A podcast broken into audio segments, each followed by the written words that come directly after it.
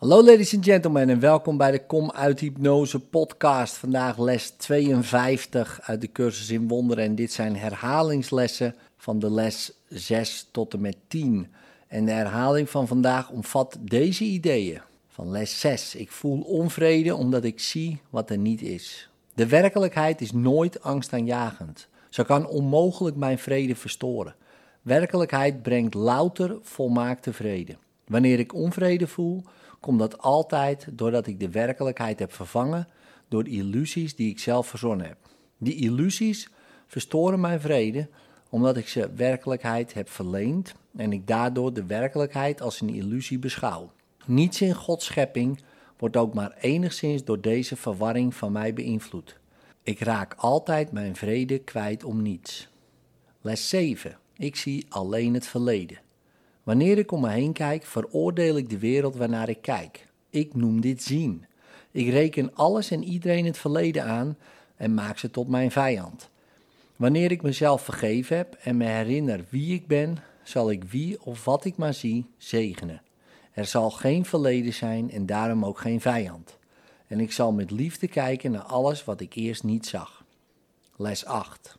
Mijn denkgeest is voortdurend bezig met voorbije gedachten.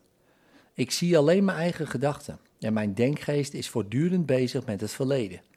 Wat kan ik dan zien zoals het is? Laat me eraan denken dat ik naar het verleden kijk om te voorkomen dat het heden in mijn denkgeest daagt.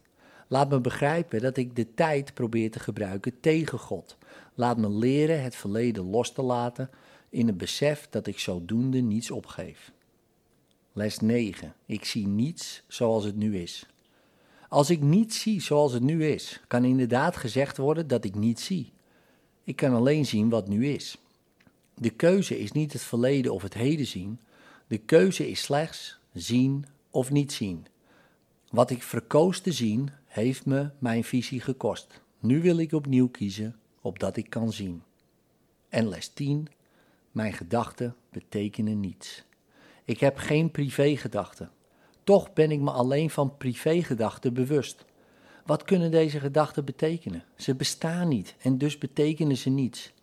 Toch is mijn denkgeest deel van de schepping en deel van haar schepper. Wil ik mij niet liever aansluiten bij het denken van het universum, dan alles wat echt het mijne is te verdoezelen met mijn armzalige, betekenisloze privégedachten? In liefde, tot morgen.